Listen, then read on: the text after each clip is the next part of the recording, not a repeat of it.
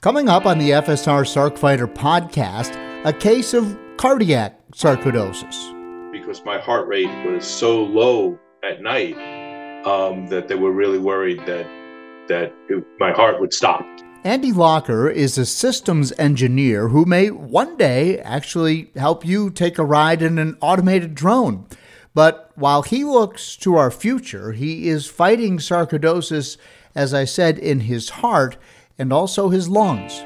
One day I got up and uh, it didn't dissipate. It was getting worse, and I'm like, I, I, I should get, I should go sit down. And I was heading to, to sit down, and I, I collapsed. It's all coming up on the award-winning FSR Sarc Fighter podcast. This is the Sarc Fighter podcast, living with sarcoidosis and other rare diseases. Here's your host, John Carlin.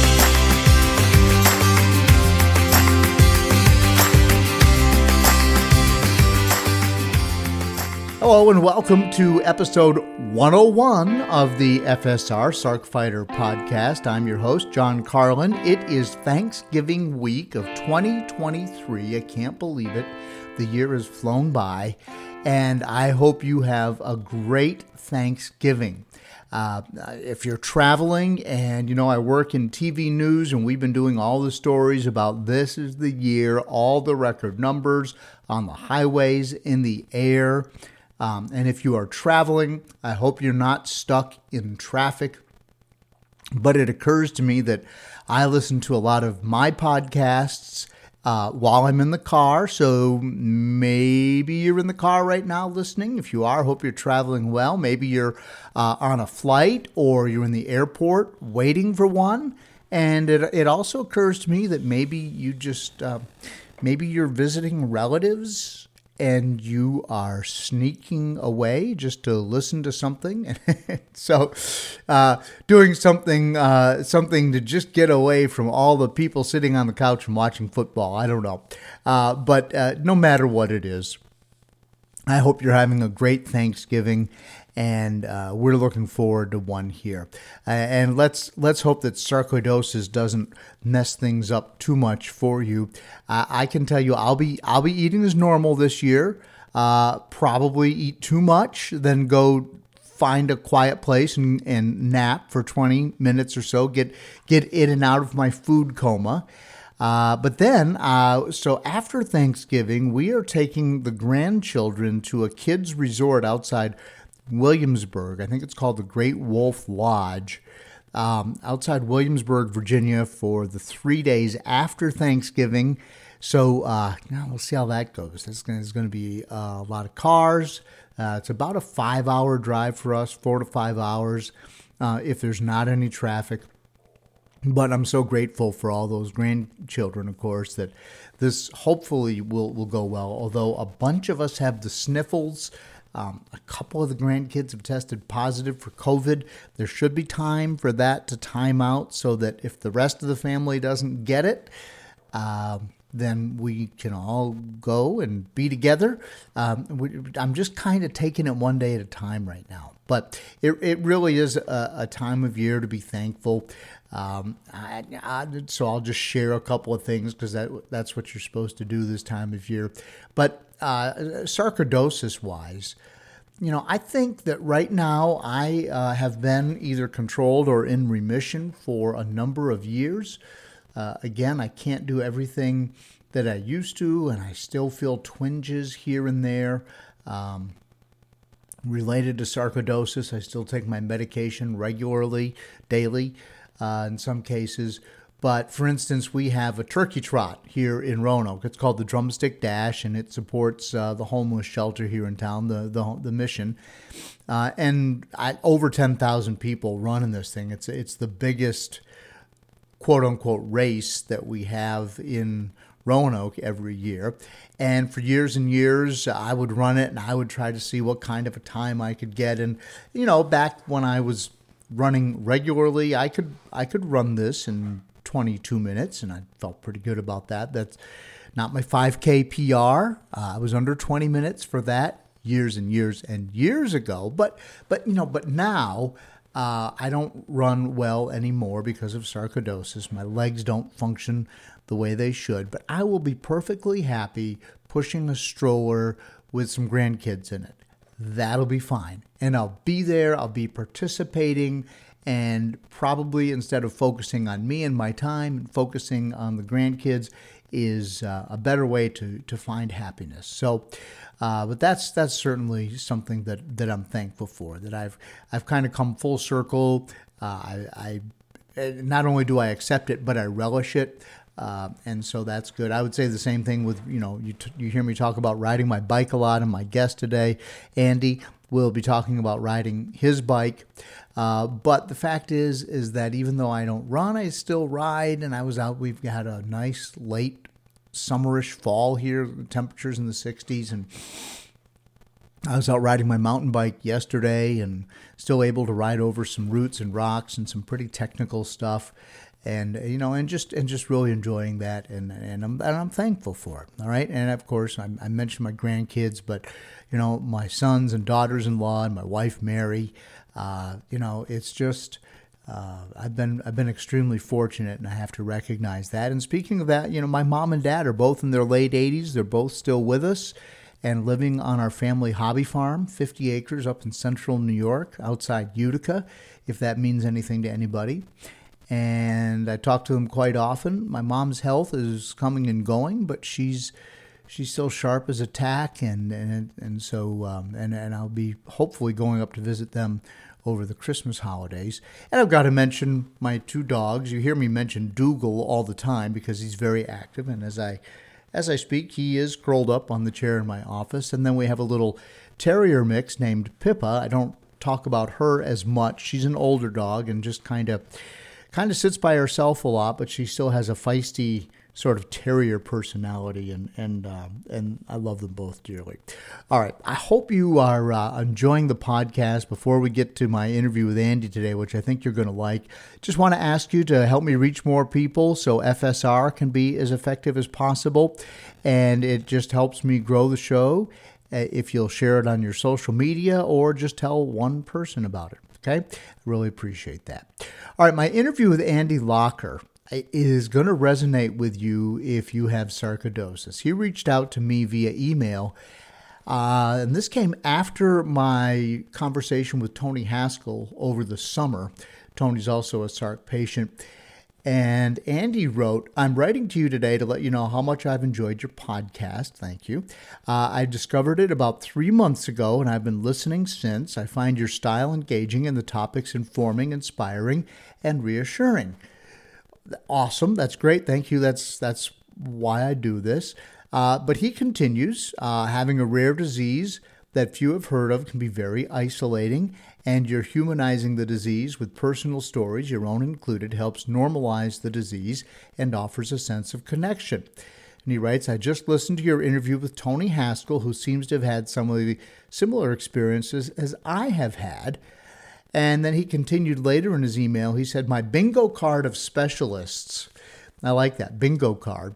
My bingo card of specialists includes two cardiologists, an electrophysiologist, a pulmonologist, ophthalmologist, endocrinologist, rheumatologist, neurologist, ENT, and soon a gastroenterologist. And I have had countless scans and one biopsy, and then he puts in parentheses in his lungs. Uh, I have continued to have issues with balance, lightheadedness, and tinnitus or tinnitus, which is that ringing in your ears. He says, but I consider myself fortunate. He says, I continue to read and learn about my disease, and given my technical background and interests, my doctors share academic papers with me. By the way, I would certainly be interested in participating in future sarcoidosis themed bike rides. Thanks again for humanizing the disease and reducing the isolation feelings by offering a connection. Well, Andy, thank you so much for that email. Of course, I reached back out to Andy and we had a much more in depth conversation. And that's coming up next here on the FSR Sarc Fighter podcast.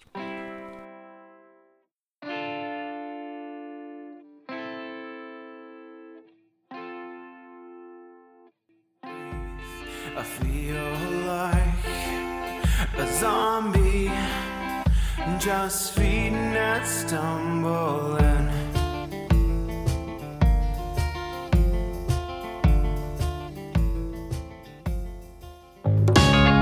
Hi, I hope you're enjoying the Sarc Fighter podcast. You may be wondering, what can I do to help? How can I be a part of the sarcoidosis solution?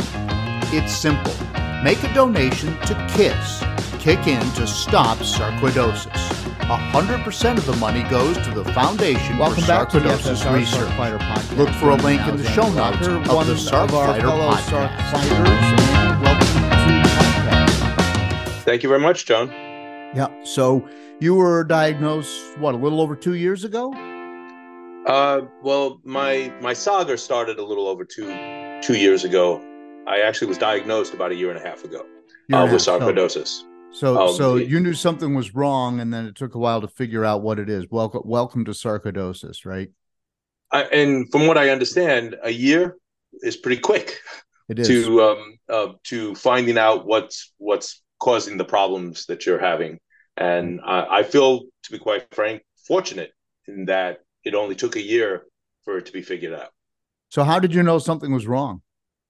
Well, um, uh, I, I'm a kind of analytic data kind of guy, and I love data, and I do some exercise activities, and I collect data while I'm exercising.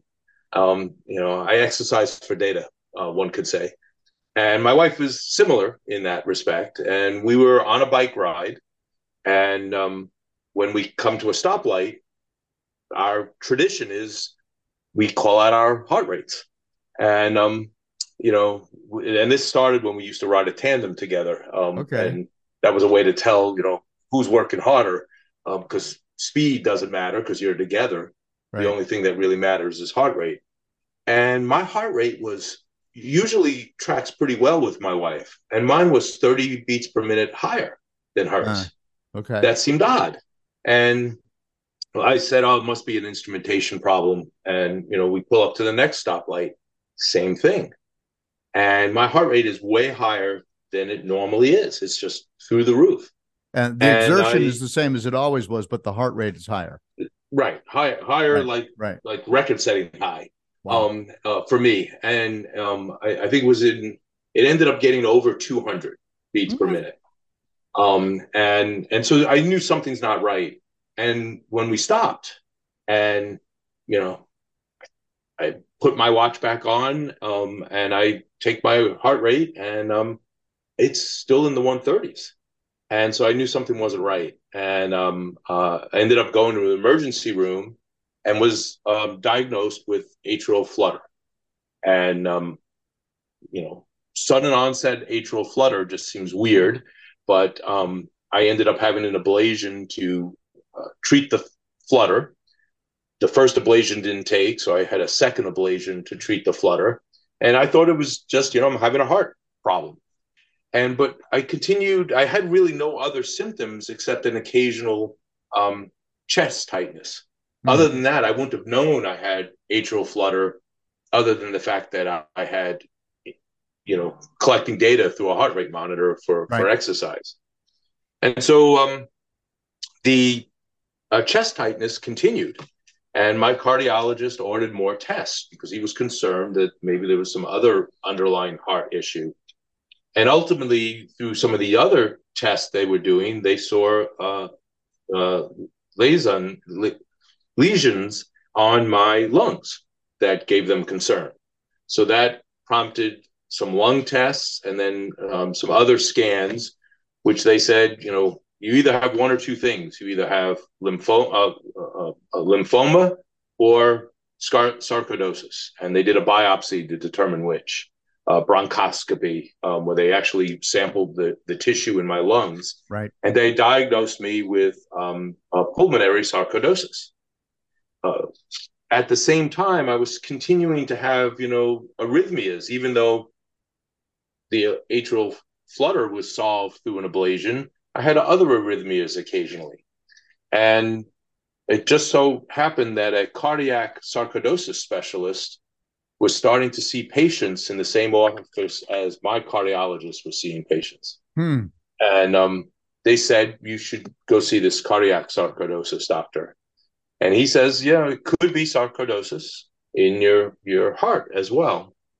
They ordered other tests. Um, you know, by the by this point, you know, since I had pulmonary sarcoidosis, I started on prednisone as the, you know, treatment of of first choice apparently. First line of defense. Yep. Right. And so I was already on prednisone and I was, you know, starting to see a, a cardiac sarcoidosis uh, doctor. And it appears that the prednisone was working because when they did the uh, cardiac MRI and the uh, CAT scans, the three or four months in between pulmonary sarcoidosis diagnosis and these scans, uh, I didn't uh, show a positive indication of cardiac sarcoidosis, which was good news. Because the prednisone was working But apparently, Um, everywhere, and in they- your, everywhere in your body. right, and so they started me um, uh, as a uh, uh, tapering off of the prednisone, and arrhythmias returned uh, back, and um, uh, more serious arrhythmias, uh, to the point where my doctor actually called me in. You know, when they had me on a Holter monitor, Mhm. and um, when the Holter monitor was returned after two weeks, and they were alarmed because my heart rate was so low at night um, that they were really worried that that it, my heart would stop um, and I'd have a sudden cardiac death. And they recommended a pacemaker and an ICD. And um, within a week, I had the pacemaker uh, and ICD installed. And I, you know, it, it, it- luckily I have not been um, shocked yet by the ICD, uh, but the pacemaker is I am still rather dependent on the pacemaker uh, for, you know, otherwise my my heart rate would be in the 50s or or below as a resting heart rate, uh, which is uh, of concern to them. Uh, Well, what would also what would have- your resting heart rate be? I mean, pre sarcoidosis, when you're doing your bike rides and you were fit and everything, what was your just you know sitting sitting down watching TV resting heart rate? it, it was in the mid 50s Yeah. um upper 50s but I, you know i was seeing heart rates in the 40s Right. um and um there was one point where it was in the 30s um when i was wearing the Holter monitor and so they, they were they were concerned. I, and, i am grateful for a a attentive uh you know uh competent team of doctors. Um i have quite the um bingo card full of different kinds of specialists um, because you know in addition to um, being in my heart and my lungs um, the, the latest is uh, i just actually found out this morning it appears to be in my spleen as well. Um, and um, i have other symptoms which are unexplained uh, from the uh, sarcoidosis what we think from the sarcoidosis i have um, lightheadedness and uh, dizziness uh, on a regular basis, and I have balance problems. Uh, and it, this occurs when I have been sitting for a while and I stand, and I have actually um, passed out um, uh, and was injured um, in in passing out uh, uh, on that one occasion. So it's So something tell- I'm trying to avoid. Tell me about it. You stand up and you're lightheaded, and that's when you pass out. Is that what happens? Yeah, what what what's happening is I I stand if I'm sitting for a little while. So Mhm. uh, let's say you know sitting doing a podcast interview uh, and then i stand up to to go get uh, a, another cup of coffee i may feel lightheaded upon standing for for you know 10 20 30 seconds Right. it's getting a little bit better um, but um, it was it was pretty bad at the same time i also get a throbbing in my ears um, Oh. and um, uh, sound is is going in and out and this is something I didn't have before. This is something that started um, after I got the pacemaker, to be quite frank. And it's, you know, it was getting pretty bad. I, I was doing what I call powering through. I'd feel dizzy, and my ears are throbbing. And, you know, if there's any white noise, you know, the sound is going in and out. And then, you know, after 30 seconds to a minute, it dissipates. Well, one day I got up and uh, it didn't dissipate. It was getting worse, and I'm like, I, I, I should get, I should go sit down.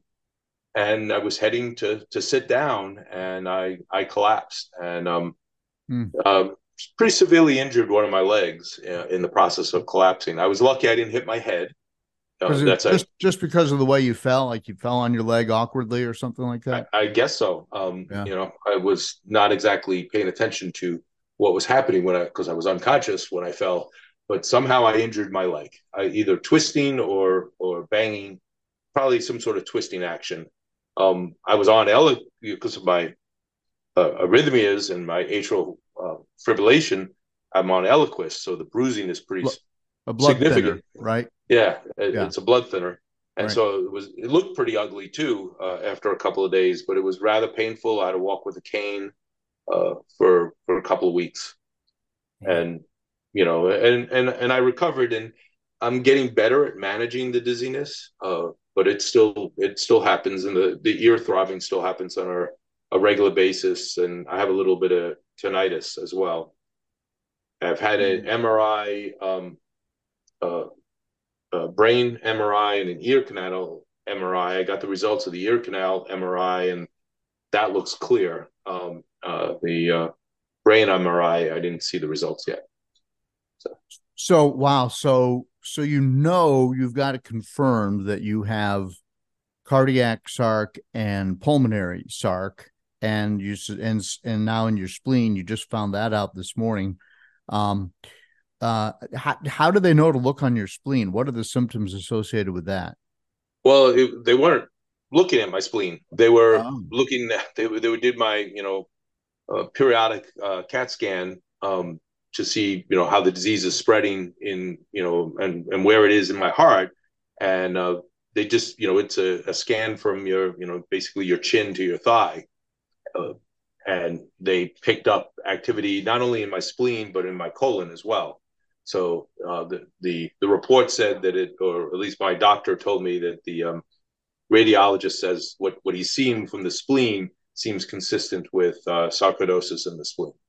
So it's it it's not a you know a, I my understanding and uh, I'm no expert, but my understanding is the only way to really confirm a sarcoidosis diagnosis is through a biopsy. Yeah. It's it's it, cons- it, the uh, observation is consistent with what would be sarcoidosis. Same thing with cardiac sarcoidosis. I haven't had a biopsy on my heart. This is, you know, the symptoms and behaviors are consistent with cardiac sarcoidosis. So it's our well, I think what they call a probable diagnosis of cardiac sarcoidosis. Hmm. Okay, so are you still taking prednisone or or anything I- just just for sarcoidosis? I am um, uh, the prednisone, uh, the tapering of the prednisone hasn't gone well because um, uh, my adrenal gland has stopped producing the cortisol, and so um, I'm doing a very slow taper, and I've uh, do using a, a steroid sparing uh, therapy, uh, and my doctor is uh, prescribing methotrexate for that Mhm. and um, they're pretty pleased with how. Um, well, first of all, I'm tolerating methotrexate fine, and um, Good. and, and so that seems to be going well. And like I said, I, I really feel like I have a good team. Um, one of the things that I've started to do is um, try to keep all of my doctors in the same, you know, uh, uh, system, if you will. Yeah. And uh, you know, I live outside of Washington D.C. and um, you know, I'm very fortunate that uh, we have a hospital center in, in Washington D.C. that that has uh, experts in sarcoidosis, specifically cardiac sarcoidosis, Uh huh. and so Which which hospital is that? Which Uh, the? MedStar uh, hospital system. Okay. You know, and there's another uh, kind of center of expertise at John Hopkins University. Johns Hopkins. Um, yeah, that's exactly. um, yeah. and and many of the doctors at at MedStar um, uh, studied at John Hopkins. Okay. And so uh, I'm I'm fortunate that you know I have a I live outside of a large city, and you know it's it's an hour to get down to the hospital, but uh, at least it's only an hour away. And I um, I'm trying to keep most of my specialists in the MedStar system, and like I said, my my bingo card of specialists, you know, between rheumatologists and pulmonologists, and uh, I have uh, endocrinologist, uh, ear, nose, and throat um, you know, it, it it seems like I have just about everything. Uh, specialist, neurologist as well, because uh, Right. they're looking about what's what's causing my dizziness. Yeah, so that that neurosarc would be, I would think would be it, unless it has something to do with the tinnitus because your ear is what maintains your balance. But Right. you know, who knows? Who knows? It's uh, and sarcoidosis is just so mysterious, which is one of the the frustrating things about it. So you you had mentioned when you first contacted me that you were you liked the podcast because you were able to listen to other people and feel a little less isolated because if you're like most people you don't know anybody else with sarcoidosis is number one is that true and uh, number two how how has um how has it helped to find other people with sarc Well, uh, you- you're you're hundred percent right. Um, I I do feel like I know one person who has sarcoidosis. You. Um, right yeah so um, I, there's not a lot of people uh, around with sarcoidosis. Um, there is a support group. Um, the the clinic I go to um, uh, through the uh, FSR, uh, they actually have a support group that they're Mhm. running, um, uh, and it there's they're doing the support group in person. Uh, it's not super well attended, uh, but it's a, another opportunity to meet and talk to others who who share the disease. And actually, to be quite frank, listening to your podcast was a way that I felt connected to. You know, I'm I'm not alone. There there are other people. You know, and listening even in the the support group, I'm listening to other people's stories, and I'm like, wow, they have it much worse than me. You know, that I, you know, I'm not saying you know I'm having it easy, but there are others who have suffered way more. There are others who've taken you know, you know, multiple years. So one woman I heard from, it took over a decade before she was diagnosed with sarcoidosis, Mhm. um, that she was having symptoms. Um, and so, you know, I feel grateful when I hear these stories, and it, it, it it's uplifting too to hear how others have dealt with adversary adversity and persevered and are able to, you know, you, you're a good example. You you're continuing in your career and you know your your travels to Arizona, I think it was that uh, texas Texas, yeah um, in the heat. You, you know, you're still having to deal with with you know challenges and difficulties, but um, you you do it, um, and you know that's that's amazing, and that I think it's good to hear other people's stories uh, uh, in that respect, and I think that's a service your podcast is providing to our community. Great. Well, I I do appreciate that. Thank you so much, and that's that's why I do it. Uh, I just when I was diagnosed, I couldn't find anything out about it, and I and and as people have heard me say before, I'm trying to find a reasonable voice for sarcoidosis. People people will get online and they'll they'll be angry, they'll be mad, they you know, and and so you hear you hear the you kind of see the worst version of people of of, of that particular person because it, it takes a lot to just get on there and then just have that rage just sort of come through on the keyboard. Um and so i was seeing a lot of stuff that i thought man this is this is really concerning me. I i, I need to get out there and kind of you know play the journalist role a little bit um and and just get real stories and and and, and have people listen and hear the whole person you know?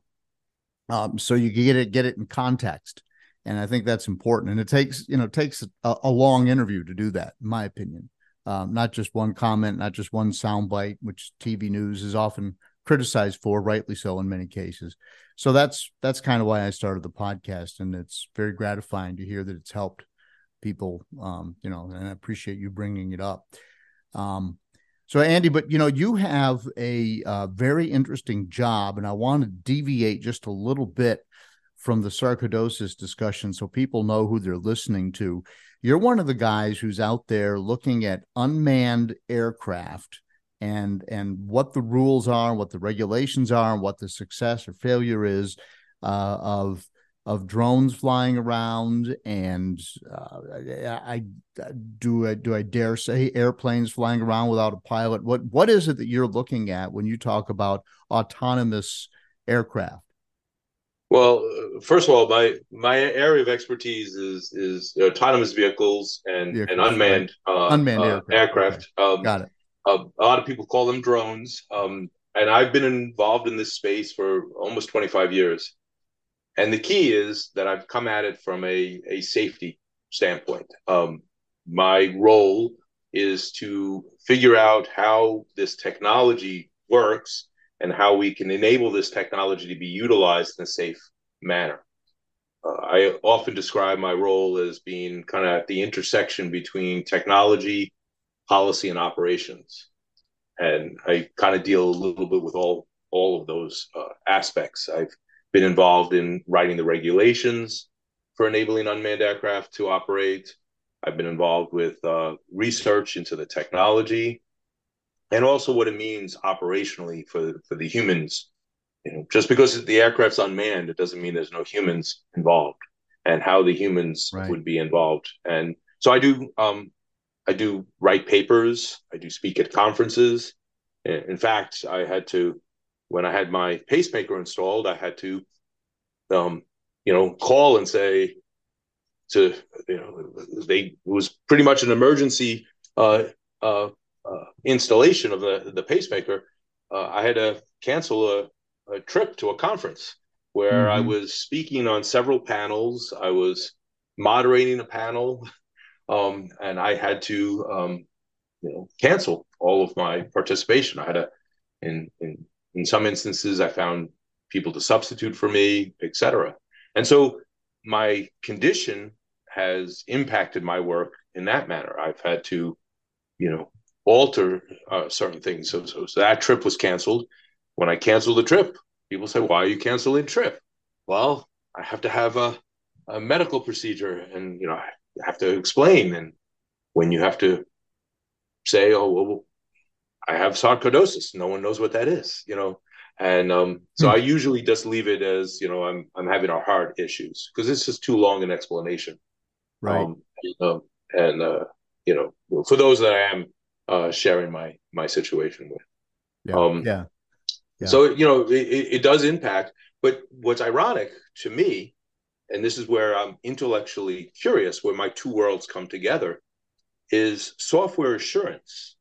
You know, uh, autonomous aircraft software is all it, it's all about the software and software assurance is a critical part of what i deal with on a regular basis you know i've helped write standards related to software assurance. I've helped do software assurance research.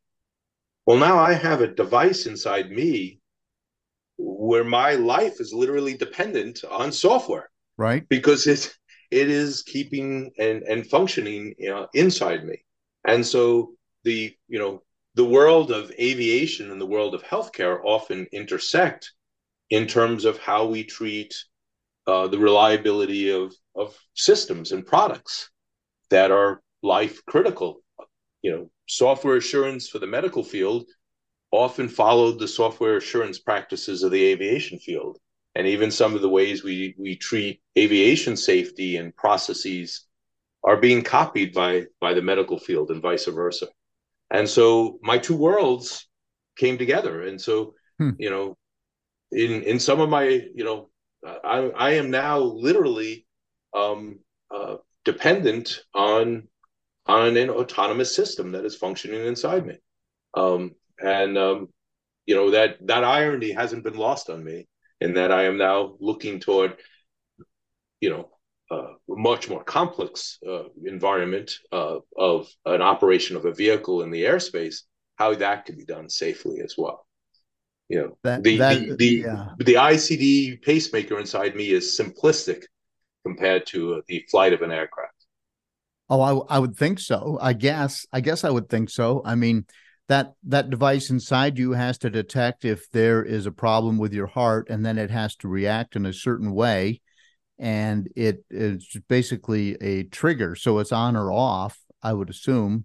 Um, Mhm. And then It's um, bounded. Right. Its behavior is bounded. Um, Okay, You know, bounded. it- That's you know, that's that's a data term. Bounded. Right. Right. you know, it could only do, you know, it could only do, it could fire or not fire. Right. it can uh, fire the ICD or not, you know. Right. And hopefully it doesn't fire the the the, the defibrillator, because my understanding is that's not pleasant. Um, No, that's I've heard that from many people with cardiac sarc that when that defibrillator goes off, you you will write that you you will remember that day forever. Um, yeah, I, I've talked talked to um, actually a a um, friend of uh, my son-in-law's um, who has uh, a defibrillator inside of him, and I heard his experience of when it's gone off. So Yeah. Wow. So, uh, but I got to ask you a drone question because you and I, Sure. before we started recording, um, uh, and I, I live uh, just outside of Blacksburg, where Virginia Tech is, and they've got a big center there where they're researching drones. And you and I have have a, a person that we know in common named Tombo Jones. I interviewed him for a story on drones, I guess, a couple of years ago now. Uh, but he was saying back then that the technology is now there. If we wanted to start flying people around where a drone could come to something like a bus stop and people would get on the drone and then fly to a bus stop downtown and get off and walk to work. The technology is already there to do that. Is that correct? I mean do you agree that uh, let's take safety out of it for a minute. If it's just purely technology that technology already exists? The the technology to do it exists. The technology to do it in a demonstrably safe way that is within an acceptable level of risk. That's what we are still working on. We have to be able to not only know that the technology works, but that the, the technology won't fail in an unacceptable way. And that's the the challenge. And the other challenge is, um, uh, you know, and I like to make analogies.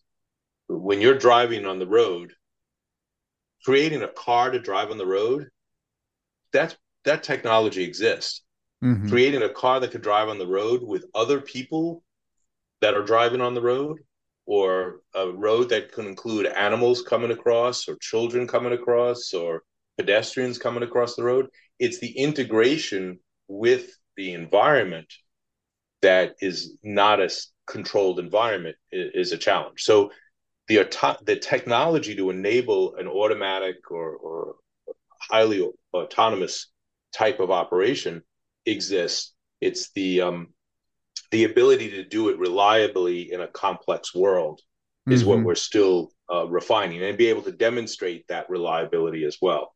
And so, you know, in some environments, like a military environment, the technology is being used today uh, in a highly autonomous flight. But that, you know, the risk, the acceptance of risk in a military application is different than the acceptance of risk in a civil a- application.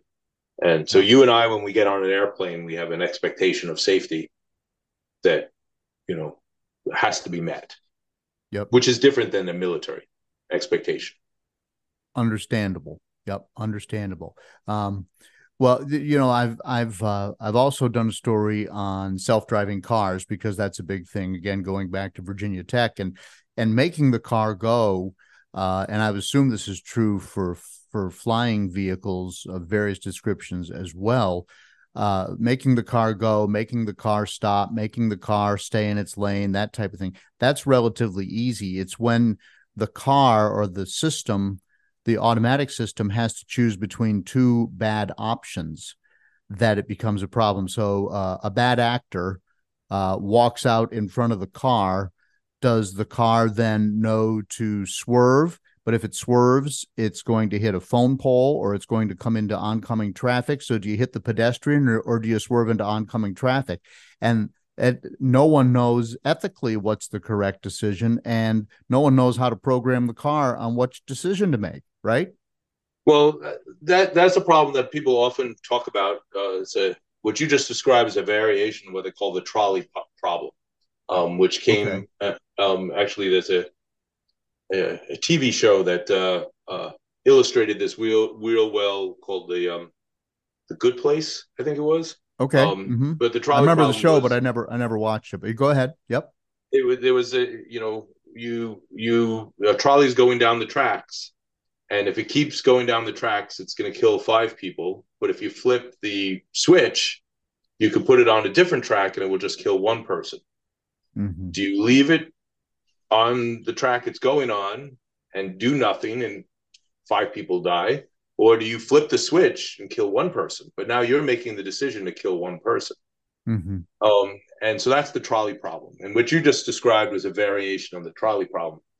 But that really isn't what I think the, the holdup is, is. Is the holdup is dealing with the complex environment of the unexpected. And, and the variances uh, on the unexpected is really where the challenge is. And so Yeah. there's a hundred different ways people step off the, the, the curb into a crosswalk. Um, there's a thousand different ways there's 10,000 different ways. you know when you get into the details um, the variance is so high i was just reading uh, a- accident reports of uh, a self-driving car in san francisco that in the space of two weeks hit two different pedestrians in, cross, in crosswalks um, including running over one of those pedestrians. And so these are accidents that um, you know would a human driver have made the same mistake? Probably we'll see these systems are are and we're observing them they're failing differently than how people fail and so the the the things that you would fail at as a driver is not the things that a a self-driving car would fail out. And the same thing with a self-flying aircraft or self-piloting aircraft. The things it will fail out will be different than a, the things the person fails at. And so these are the things i get to deal with uh, on a regular basis. I've i've watched the technology grow. I've i've helped actually create some of the faa regulations that that govern drone technology today.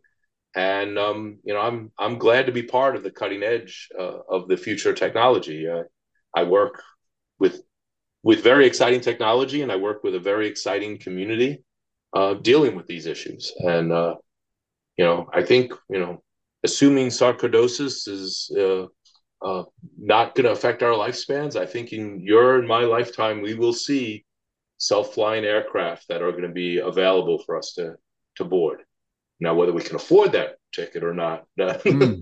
Interesting. Oh, but uh, they will be there The market will have to decide that, I guess. right Um, so let's let's get back to you because you started out by saying you and your wife uh, compare heart rates when you're cycling, uh, which is actually something my wife and I do. Um, not at every intersection, but you know, after we climb a big hill or whatever, uh, you know, how high did your heart rate get? Da da da da. And it's it's mostly uh, a little competitive thing. Um, but uh, uh, I, I'm just curious: Are you able still to work out the way that you like to do, whether it's on your bike or running or uh, working out at the gym? Um, are you Yeah, still I- able to do that? I, I am. Um, I was told to um, limit exertion at one point, um, and I actually bought an e-bike um, to uh, limit my exertion but still be able to participate. Mhm. We late in life discovered the joy of bicycle touring, um, and so we we've started taking bicycle touring trips. Mhm. and um, we had a bicycle touring trip planned and the, uh, uh, the my cardiologist i have three different cardiologists um, but they all basically um, said you know you really shouldn't be exerting right now until we know what's going on and um, i said how about an e-bike and um, they said yeah and i monitored my heart rate and i didn't let it exceed a certain amount and i was able to participate in the bicycle tour on an e-bike um, and the, the joke was, you know, are you on Andy power now, or are you? Because you always have to be pedaling on, so others can't tell whether you're getting the boost or not. You know, Right, people like right. like, oh, this is all Andy power.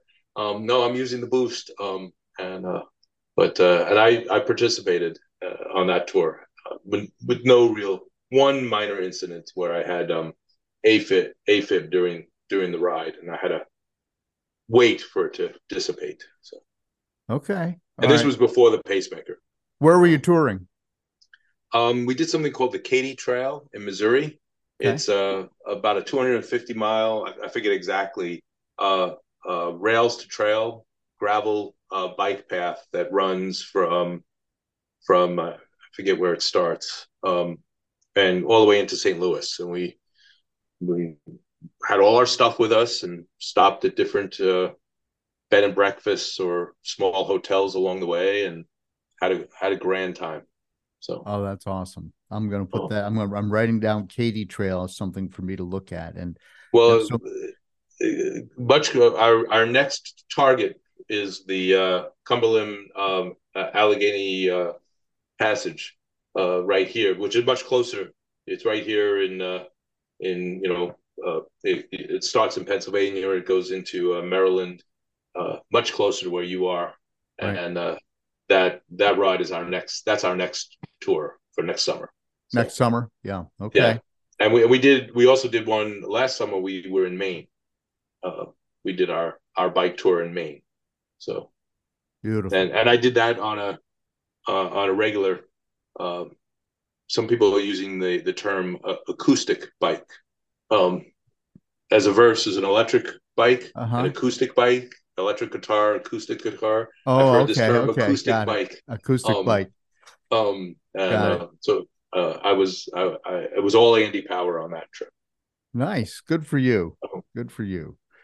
Well, maybe we can get together and ride bicycles someday. Oh, I'd love it. So Yeah, that would be that'd be awesome.